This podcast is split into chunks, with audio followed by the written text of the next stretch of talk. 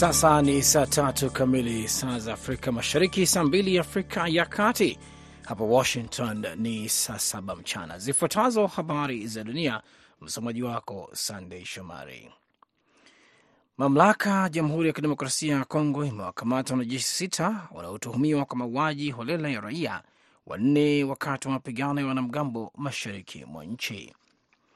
Mapigano hayo yalitokea katika wilaya ya mashambani ya Mangina karibu na Beni siku ya Jumatatu, jeshi lilisema katika taarifa yake Jumanne.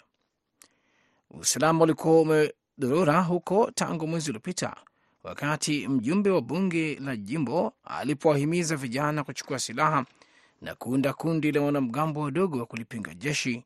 Taarifa kutoka kwa msemaji wa jeshi la eneo hilo Antony Mwalushai ilisema mbunge aliyetajwa kwenye taarifa hiyo Allen Siwako alikanusha jambo hilo. Aliambia Reuters kwa njia ya simu kuwa wapiganaji hao wa wanamgambo hawakutoka Mangina na kwamba msemaji wa jeshi alimshutumu kwa sababu za kibinafsi. Waziri wa mambo ya nje wa Marekani Antony Blinken alisema atajadili mustakabali wa siku zijazo wakati anakutana na viongozi wa Israel mjini Tel Aviv, huku kukiwa na msukumo wa kuzuia vita huko Gaza kuenea katika kanda hiyo na kwa maafisa wa Israel kufanya zaidi kuwalinda raia na kuwezesha usambazaji wa misaada ya kibinadamu huko Gaza. Akizungumza akiwa pamoja na rais wa Israel Isaac Herzog, Blinken alisema atapata fursa ya kukutana na familia za baadhi ya mateka wanaoshikiliwa na wanamgambo wa Hamas huko Gaza na kuwaeleza viongozi wa Israel yale aliyoyasikia kutoka kwa viongozi wengine katika eneo hilo alipotembelea mataifa ya Uturuki, Ugiriki, Jordan, Qatar, Umoja wa Falme za Kiarabu na Saudi Arabia. Waendelea kusikiliza habari za dunia kutoka idhaa ya Kiswahili ya Sauti Amerika, VOA, ikitangaza kutoka Washington DC. Bodi ya utendaji ya shirika la kimataifa la fedha imekamilisha mapitio ya tatu ya mpango wa mkopo wa miaka mitatu wa Msumbiji na kuruhusu malipo ya haraka kwa Maputo takriban dola milioni 60.7, shirika hilo lilisema. Ukaguzi huo unaleta jumla ya malipo chini ya mpango wa utoaji mikopo ulioongezwa wa dola milioni 456 ulioidhinishwa mwaka 2022 hadi takriban dola milioni 273, IMF ilisema Jumatatu usiku. Utendaji wa programu hiyo umekuwa wa kuridhisha, ilisema taarifa hiyo, na kuongeza kuwa shinikizo la mfumuko wa bei limepungua sana na kuimarika kwa uchumi kunaongezeka.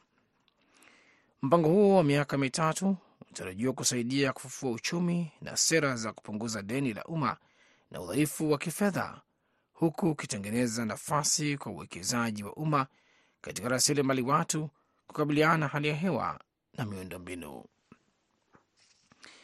Nigeria siku ya Jumanne iliharibu tani mbili na nusu za, za meno ya tembo yaliyokamatwa yenye thamani ya zaidi ya dola milioni 11.2 katika harakati za kulinda idadi yake ya tembo inayopungua dhidi ya majangili wa wanyamapori. Katika miongo mitatu iliyopita, idadi ya tembo wa Nigeria imepungua kwa kiasi kikubwa kutoka makadirio ya 1500 hadi chini ya 400 kutokana na ujangili wa pembe za ndovu, upotevu wa makazi na migogoro ya kibinadamu na tembo, kulingana na wanamazingira. Waziri wa nchi anayeshughulikia mazingira Isiaq Salako alisema serikali iliponda pembe hizo na itatumia unga huo kujenga mnara wa mfano wa hifadhi ya taifa kama makumbusho, kama ukumbusho wa umuhimu wa tembo katika mfumo wa ekolojia. Na mlipuko katika hoteli moja ya kihistoria huko Texas, Fort Worth, siku ya Jumatatu ulipoa madirisha yatapakaa mitaa ya katikati mwa jiji. Hizo zilikuwa habari za dunia kutoka Washington. Jina langu ni Sandey Shomari. Endelea kusikiliza matangazo ya idhaa ya Kiswahili. Muda mfupi ujao utasikiliza kipindi cha Kwa Undani. Kwa heri kwa sasa.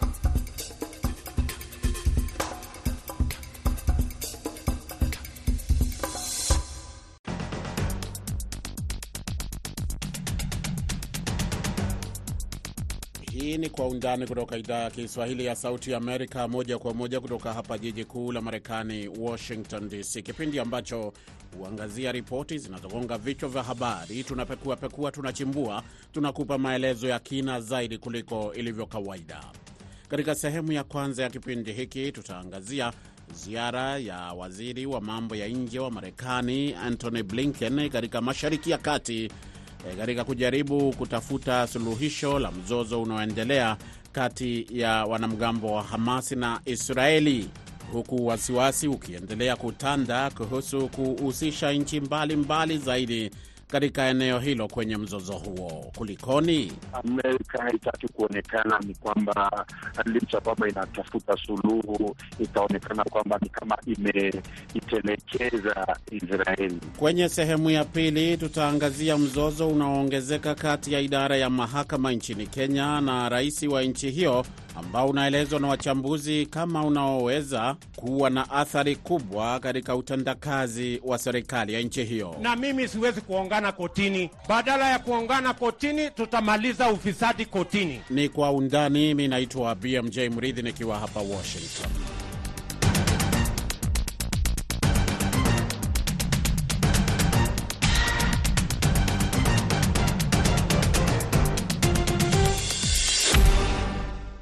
Tuanzie nchini Kenya, katika mzozo unaoongezeka kati ya idara ya mahakama nchini humo na utawala wa Rais William Ruto. Kiongozi huyo hii leo ameongeza kwamba hatowahonga majaji ili kuruhusu utekelezaji wa miradi yake ambayo aliahidi wa Kenya wakati wa kampeni za uchaguzi. Ruto anadai kwamba utawala wa mtangulizi wake Uhuru Kenyatta ulikuwa umetenga bajeti ya kuhonga mahakama na kushawishi maamuzi ya idara ya mahakama na hilo halitafanyika. Mwandishi wetu wa Nairobi, kwanza kabisa, Kennedy Wandera anayo ripoti kamili. And I will repeat that we must deal firmly, decisively with corruption in the judiciary. I mean it. And we are going to deal firmly Licha ya matamshi yake dhidi ya mahakama kuzua ghadhabu, Rais Ruto Jumanne ameendeleza vita vya maneno dhidi ya mahakama za Kenya kwa kuhujumu utendakazi na utekelezaji wa miradi mikuu ya serikali yake. Sasa nyinyi mnaona mimi kweli ni mtu nitatishwa na mtu yeyote? Ah, my friends, watafute mtu mwingine hiyo mchezo wawache. Ruto bila kutoa ushahidi wowote inavyotakikana kisheria, nadai kuwa utawala uliotanguliwa rais mstaafu Uhuru Kenyatta ulikuwa unawapa majaji rushwa kupisha utekelezaji wa miradi ya serikali yake bila vizuizi vya kisheria, na kwamba serikali yake haina bajeti ya kuwahonga majaji kuruhusu utekelezaji wa miradi ya utawala wake. Na mimi siwezi kuongana kotini. Badala ya kuongana kotini, tutamaliza ufisadi kotini. Ati kuna watu wengine wananiambia ati kwa sababu ile serikali ilipita ati walikuwa na budget ya kuongana kotini, ati mimi niende nitengeneze budget ya kuongana kotini. Mnataka ati pesa yenu itumike ati kuongana kotini? Hiyo ah, kazi haiwezi bwana, haiwezekani. Hakuna budget itatengenezwa ya kuhonga mtu yoyote kotini. Badala ya kuungana kotini, sisi tutamaliza ufisadi kotini. Mahakama ni wafanyikazi wa wananchi wa taifa letu la Kenya. Kwa mara nyingine, bila kuonyesha ushahidi wowote, Ruto anadai kuwa baadhi ya majaji nchini Kenya wanashirikiana na watu fulani kuhujumu juhudi zake na mipango ya serikali kama vile mpango wa nyumba wa bei nafuu, ujenzi wa barabara na huduma ya afya kwa wote, ambayo utekelezaji wake umesitishwa na mahakama. Watu wachache, mtu wako na kazi bibi yake yako na kazi, watoto wake wako na kazi, wako na pesa, wanaenda wanaongana kotini, wanaenda wananunua mawakili ati kusimamisha kazi ya hawa watu, kwa sababu hawa watu hawana pesa ya wakili, hawana pesa ya kuongana kotini. Bobi Mkangi, mtaalamu wa sheria, anaeleza kuwa rais anastahili kutumia miongozo ya kisheria kulalamikia upokeaji au utoaji wa rushwa kwa majaji kutifua maamuzi muhimu ya mahakama. Anaweza kufikisha hizi taarifa kwa tume ya huduma za kimahakama, yani Judicial Service Commission. Kwa hivyo inakuwa e, sio vyema kwa Mkenya yoyote e, kuweza kutoa taarifa hasa taarifa ambazo zinawanyoshea Wakenya e, wengineo ama taasisi za dola za serikali kwamba zimetenda e, kosa fulani bila ku kutoa ushahidi. Aidha, Bwana Mkangi anakariri kuwa matamshi ya rais bila ushahidi yanaweza kwa kiasi kikubwa kudhoofisha imani ya raia wa Kenya kwa mahakama au hata kuathiri utendakazi wa majaji. Rais lazima awe katika msafara wa mbele katika eh, kuonyesha ama kama kuwa mfano mwema wa jinsi dhana hii ya rule of law inapaswa kutumika. Jaji mkuu Martha Koome awali amewataka majaji kusimama kidete na kuendelea kutekeleza majukumu yao ilivyo kisheria bila kufadhaishwa na matamshi yanayotolewa kiholela kutoka kwa umma bila ushahidi. Kennedy Wandera, Sauti ya Amerika, Nairobi. Asante sana Kennedy Wandera. Nam msikilizaji, kama nilivyokuahidi, tutaungana na mchambuzi wa siasa za Kenya. Eh, huyu ni Grace Olo anajiunga nasi kutoka Mombasa, Kenya. Ni kweli? Kweli kabisa, Mridhi. Asante sana Grace. Basi uh, baada ya kukutambulisha, labda twende tu moja kwa moja huu mvutano ambao umekuwepo sio siku chache tangu wiki iliyopita, hasa wakati unaonekana uh, umechemka zaidi, wakati Rais uh, William Ruto ametoa kauli za wazi akisema uh, kwamba hana uh, imani na, na mahakama kwa maswala ambayo yanamhusu yeye na sera zake uh, akieleza kwamba kuna ufisadi na kadhalika na kusema nusura aseme kwamba hatasikiliza yeyote atakayotoka kwa mahakama. E, tangu wakati huo, kwanza nipe tathmini yako kabla hatujazungumza e, kuhusu yale ambayo amesema juzi, ambayo yalionekana kama alikuwa anajaribu e, kupunguza joto ambalo limekuwepo. Asante sana ndugu Morezi. Kitu cha kwamba ni kwamba uh, tunasikitishwa sana na matamshi ya rais uh, wa nchi tukijua kwamba hii ni ofisi kubwa ambayo ofisi inaheshimika ambayo ingekuwa kipao mbele ikiheshimu zile tume ambapo taasisi ambavyo ziko za, za kusimamia kibinafsi. Matamshi ya rais imeleta tatanishi kwa sababu yeye wa kwanza ni yule ambapo alipata hiyo uh, kiti na akapewa wadhimini na uh, uh, mahakama. Na naposema matamshi kama hayo ni kwamba amini na kwamba kuna watu ambao wanatumia mahakama vibaya. Kama rais angekuwa tuambia ni kwamba ako na uh, ushahidi wa kutosha kusema kwamba jaji fulani na fulani na fulani wamehusika wame, wame katika ufisadi ili wapinga wapinge ile ambayo inafanyika. Na ukiangalia yale kesi ambayo inaenda pale, si kesi tu zinapelekwa, ni kesi ambapo zinaenda kulingana na ile sheria ya nchi inasema. Na wakati hizi kesi zinawasilishwa, naambiwa ni kwamba hapa hujafata sheria na hapa umeenda na kinyume na sheria. Kwa hivyo rais anapotoa matamshi kama hayo, ni matamshi ambayo hatufanyi nini, hatuoni kama ni sawa. Na tukiangalia matamshi, tunajaribu kutafakari yale ambayo yaliyopita wakati ambapo rais wa nchi wa, wa pili mtukufu um, rais wa Moi alikuwa anataka ku, kuwa na mamlaka zaidi, kwamba kitu ya kwanza ambapo alianza ni alianza kwamba kupigania na mahakama kuweka kwamba ni kwamba mahakama haina uwezo na ikafanya mahakama ikakosa nguvu. Sasa ikatia mahakama uoga, ndiposa akawa na nguvu uh, kupitia kiasi. Lakini rais wa sahii anachosahau ni kwamba ile katiba ambayo tunatumia sahii sio ile katiba ambayo ilikuwa inatumika ile wakati iliyopita. Hii ni matamshi ambapo imeghadhabisha watu wengi, na tumeona mpaka kama zile mashirika kama LSK ambapo na wale chama cha mawakili wameungana na wamesema ni kwamba watafanya maandamano nchi nzima kupeana ku, ku, kuambia rais kwamba yale matamshi ambayo alisema kama ambaye msimamizi wa nchi haiambatanishi na yale matarajio ambapo watu walikuwa tarajia kutoka katika uh, ofisi hiyo kuu ya nchi. Sasa haya yanaajiri wakati ambapo kama unavyokumbuka Grace, wakati wa utawala ambao ulikuwa unaongozwa wakati huo na rais eh, Uhuru Kenyatta, ambapo rais wa sasa William Ruto alikuwa ni naibu wake. Eh, kulikuwa na visa tu uh, vya visa vingi kweli vya uh, serikali kukosa kuheshimu eh, ama kutii yale ambayo yalitoka kwa mahakama, lakini wakati yeye alipoingia uongozini aliahidi kwamba atakuwa anafuata uh, anafuata sheria na katiba uh, kwa mujibu E, amini kulingana na jinsi ambavyo eh, mhimili kama huo mmoja ambao ni muhimu wa serikali utakuwa eh, unatoa maamuzi. Sasa swali langu hapa ni ni nini ambacho unaona kimebadilika? Kitu cha kwanza binafsi nasema ni kwamba rais ameingiliwa na ile uh, kasumba kwamba sasa yeye yuko mamlakani, anaweza kufanya chochote ambayo anayotaka. Ya pili ni kwamba unajua, tunasema kwa mfano, kwa mara nyingi mridhi, unapokuwa nje ya uwanja unaona kama yule mchezaji ambaye yuko ndani ya uwanja anafanya ambavyo yala yastahili, na wewe unaweza cheza mzuri kushinda yule jamaa. Unapoingia pale unapata oh, kweli sherehe ya mchezo ni yale yale. Kwa hivyo rais alipokuwa nje ama alipokuwa mamlakani alikuwa anatuzungumzia yale ambapo wananchi walikuwa wanataka kusikia, na aliposoma Uh, muda akaona hivi wananchi wakaona ni kwamba wacha niwaambie yale matamshi ambayo anasikia.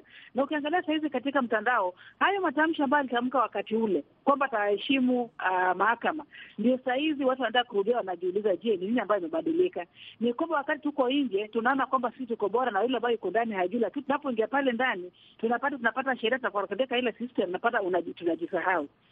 Wa Rais Uhuru alikuwa mara nyingi saa zingine afuati sheria lakini halikuwa hana ile kujitokeleza waziwazi na kuweka matamshi wazi kwamba hata yafuata, lakini matendo yake ndio ilikuwa anafanya. Lakini sasa unaona rais ametamka, na sio kitu ambavyo watu wanaendelea kukashifu, lakini anaendelea kurudia. Hata jana alisema hatarudi nyuma kwa yale matamshi yake ambayo alisema, na ataendelea kufanya yale ambapo amefanya nini, amepanga kufanya. Swali ni je, hizi vitu anapozifanyia anazifanyia yeye binafsi ama anafanyia wananchi wa Kenya? Na wakati wananchi wanapolalamika, je, ni nani ambaye anastahili kusikia? Ndiposa hata katiba yetu iko iko kwa iko kwa urahisi inasema ni kwamba kuna yale ambapo mamlaka ambayo imepatia wananchi wa Kenya na kuna yale ambapo katiba imepatia wakazi wa Kenya. Kwa hivyo kama wananchi wa Kenya na yeye ni kiongozi wa Kenya, inatakikana ni kwamba rais asikize sana wananchi wanasema nini, kwa sababu hata leo hii ukiangalia maswala anasema kwamba ataendelea uh, kufanya zile miradi ambapo yeye anafikiria kufanya watu wengi wanakosei wana wanatolewa kazini. Je, ile ushuru utaitoa wapi kuhakikisha kwamba yale maradi yako imetimia?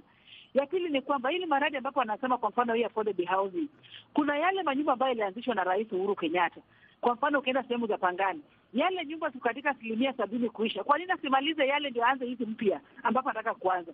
Kwa hivyo kuna mambo mengi sana ambayo Wakenya wamekadhabishwa. Kwa upande huo mwingine, tukimalizia eh, wale ambao wanasema kwamba nazo mahakama za Kenya labda kesi zinachukua muda mrefu zaidi, wanasema mtu ajiweke katika viatu vya Rais Ruto eh, kwamba iwapo mfano mambo ambayo yanahusu Uh, utozaji wa kodi iwapo itakaa mahakamani kwa muda mrefu, alafu kodi isiokotwe, basi Wakenya wenyewe ndio wataumia. Utasemaje? Ni kwa sababu ile mtindo ambayo tumeweka kama wananchi, ambapo tunapeana muda mrefu na kila mara tunataka kupinga na kurudi na. Kwa, kwa mfano ukiangalia kama zile, kwa mfano kama kesi za za uchaguzi ilifika mahali sasa mpaka zikawekwa muda fulani kwamba ikifikia muda fulani iwe hizi kesi zimeisha, na kwa sababu tunakata kufuata sheria, ndiposa hizi kesi huwa zinachukua muda.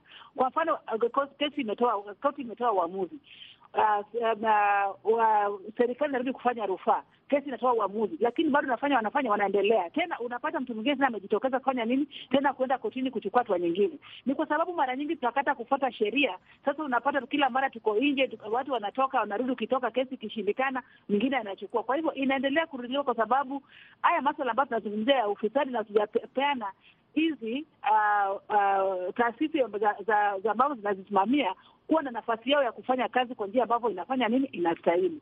Unaposikia rais akifanya hiyo matamshi, alafu unasikia kiongozi anasema tuwachie mahakama, sisi tunamalizana nao, inakuambia nini? Ni kwamba tunatia uoga, na wakati mtu anataka kufanya kazi yake hatafanya kazi yake na ujasiri mm -hmm. na kufuata sheria.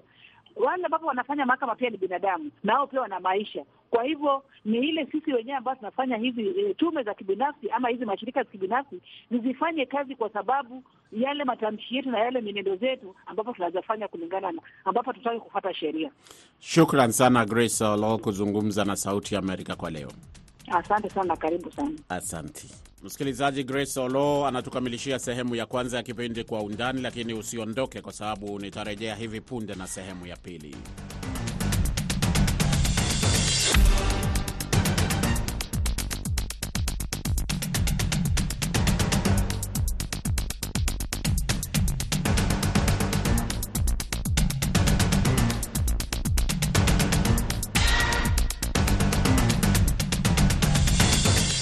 Karibu kwa sehemu ya pili ya kipindi Kwa Undani kutoka idhaa ya Kiswahili ya Sauti Amerika, hapa Washington DC. Waziri wa mambo ya nje wa Marekani Antony Blinken anaendelea na ziara yake katika Mashariki ya Kati ambayo imempeleka katika nchi mbalimbali katika juhudi za kuhakikisha kwamba vita vinavyoendelea kati ya wanamgambo wa Hamasi na wanajeshi wa Israeli havienei hata zaidi katika mataifa jirani. Hayo yote yanajiri wakati ambapo kama unavyojua msikilizaji, Afrika Kusini imewasilisha kesi katika mahakama ya kimataifa ya sheria dhidi ya Israeli ikishutumu kwa kutekeleza mauaji ya halaiki katika eneo hilo la ukanda wa Gaza. Na vilevile yanajiri wakati ambapo Marekani inaendelea kushutumiwa kwamba inaegemea upande wa Israeli licha ya kuonyesha au kujaribu kujionyesha kama mpatanishi ambaye haegemei. Msikilizaji, kama nilivyokuahidi, tutaungana na mchambuzi wa maswala ya usalama Richard Tuta akiwa nchini Kenya, lakini ambaye pia ameishi katika Mashariki ya Kati, hususan katika nchi ya Israeli. Amekuwa akifuatilia yale yanayoendelea. Richard Tuta, kama unavyojua, waziri wa mambo ya nje wa Marekani Antony Blinken yuko katika ziara ambayo inaelezwa kama e, kwa Kiingereza wanasema ni high stakes e, ambayo anazunguka kule akizungumza na viongozi mbalimbali kuhusiana na mzozo unaoendelea huko e, Gaza. E, hasa kati e, katika vita kati ya wanamgambo wa Hamas na e, wale e, wanajeshi wa Israeli. Lakini kitu ambacho kimeibuka hapa, inaelezwa kwamba kati ya yale yanayoyafanya ni kujaribu kuzuia e, hivi vita visisambae au athari zake zisienee sana katika eneo hilo, wakati ambapo kama ulivyosikia ama unavyojua eh, wana Hezbollah pia wameanza kuhusika E, moja kwa moja kwa njia ambayo hawakuwa wanahusika hapo mbeleni katika vita hivyo. Kwanza nipe tathmini yapo, yako unaposikia Blinken yuko ziarani huko wakati hali ya taharuki bado imeendelea kutanda. Uh, ujue kwamba Blinken ako kule kwa sababu tofauti. Kwanza kabisa, sio sababu tu za kiusalama ama kwa sababu za zile vita ambavyo vinavyoendelea kwa hivi sasa kule, lakini hujue kwamba pia kuna sababu pia za kisiasa ambazo ni uhusiano wa Umoja wa Kimataifa, na pia kuna sababu za kiuchumi, kwa sababu utakuta kwamba vita hivi kwa njia moja ama nyingine vina uchumi sio wa Mashariki ya Kati tu bali ulimwengu mzima kwa jumla.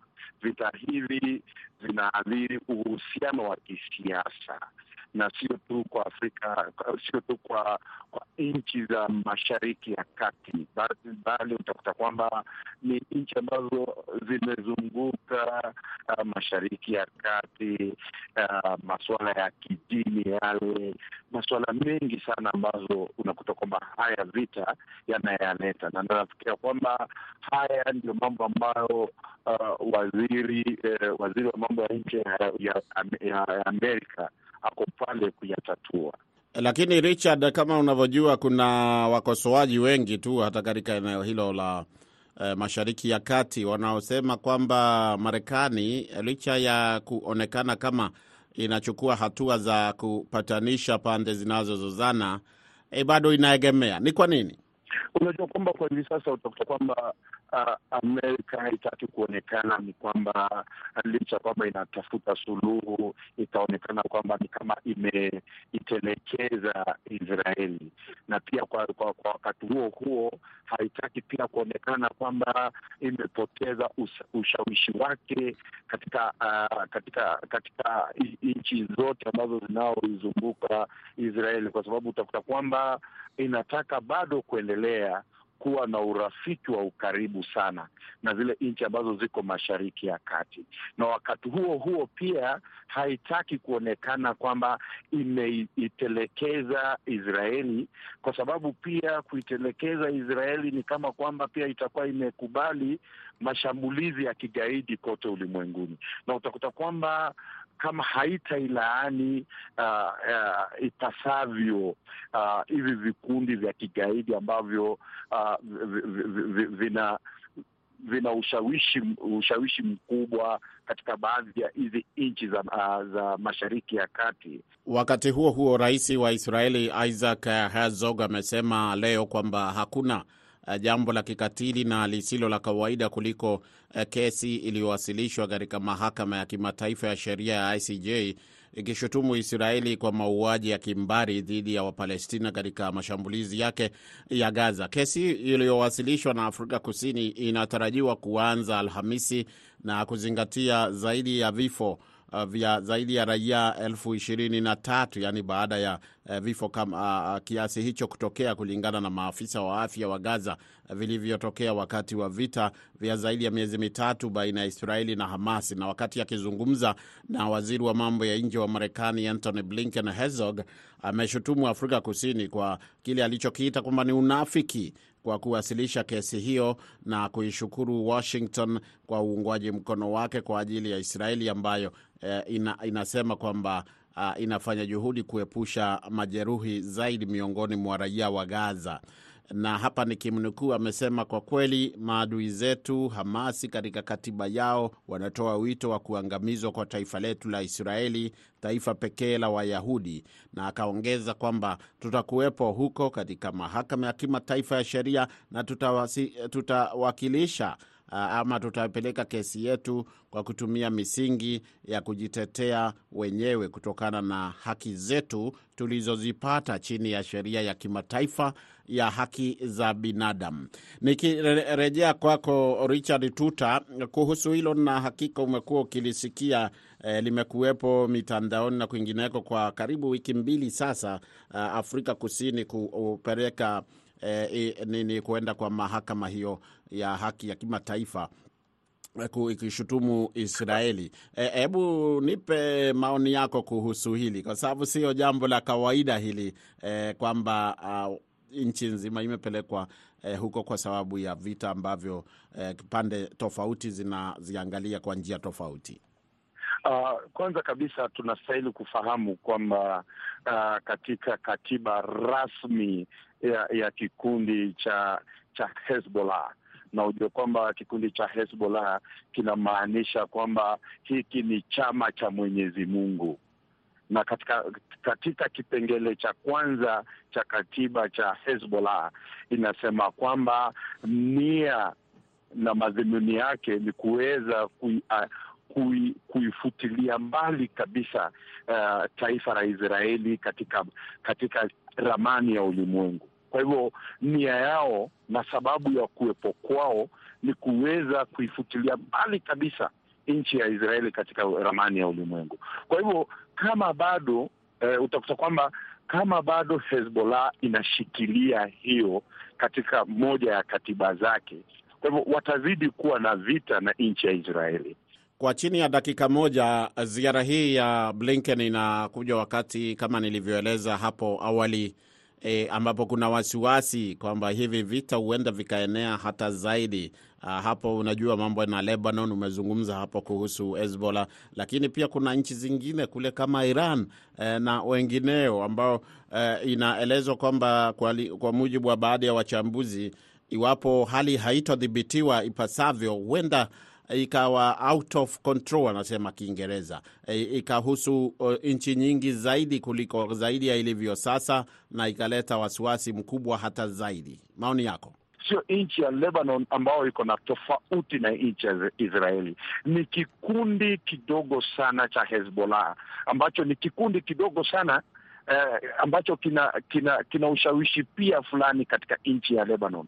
Ukienda kule eh, ukienda kule utakuta ni kile kikundi cha Houthi rebels eh, ambao wako kule Yemen. Sio Yemen kwamba inapiga ina tofauti. Lingine ni kwamba nchi ya Iran haiti, haitaki kukwaruzana kukwaruzana na nchi ya Israeli unyo kwa unyo, uso kwa uso. Inapitia njia zingine, inapitia hivi vikundi vya vya Hezbollah, inapitia hivi vikundi vya Hamas, inapitia hivi vikundi za, za, hivi vikundi vingine, lakini sio moja kwa moja. Kwa hivyo inapitia kwa ile kitu ambayo tunaita kwa njia ya kizungu proxy. Ni kushukuru sana Richard Tuta kuzungumza na Sauti Amerika kwa leo, asante. Na hadi hapo ndo tunafika mwisho wa kipindi Kwa Undani kwa leo. Kwa niaba ya wote waliokifanikisha, mwelekezi amekuwa ni Fiona Wamaye, msimamizi Meri Mgawe, mimi naitwa BMJ Mridhi. Kwa niaba ya wenzangu wote tunakutakia usiku au siku njema popote pale ulipo. Tuonane wakati mwingine, panapo majaliwa.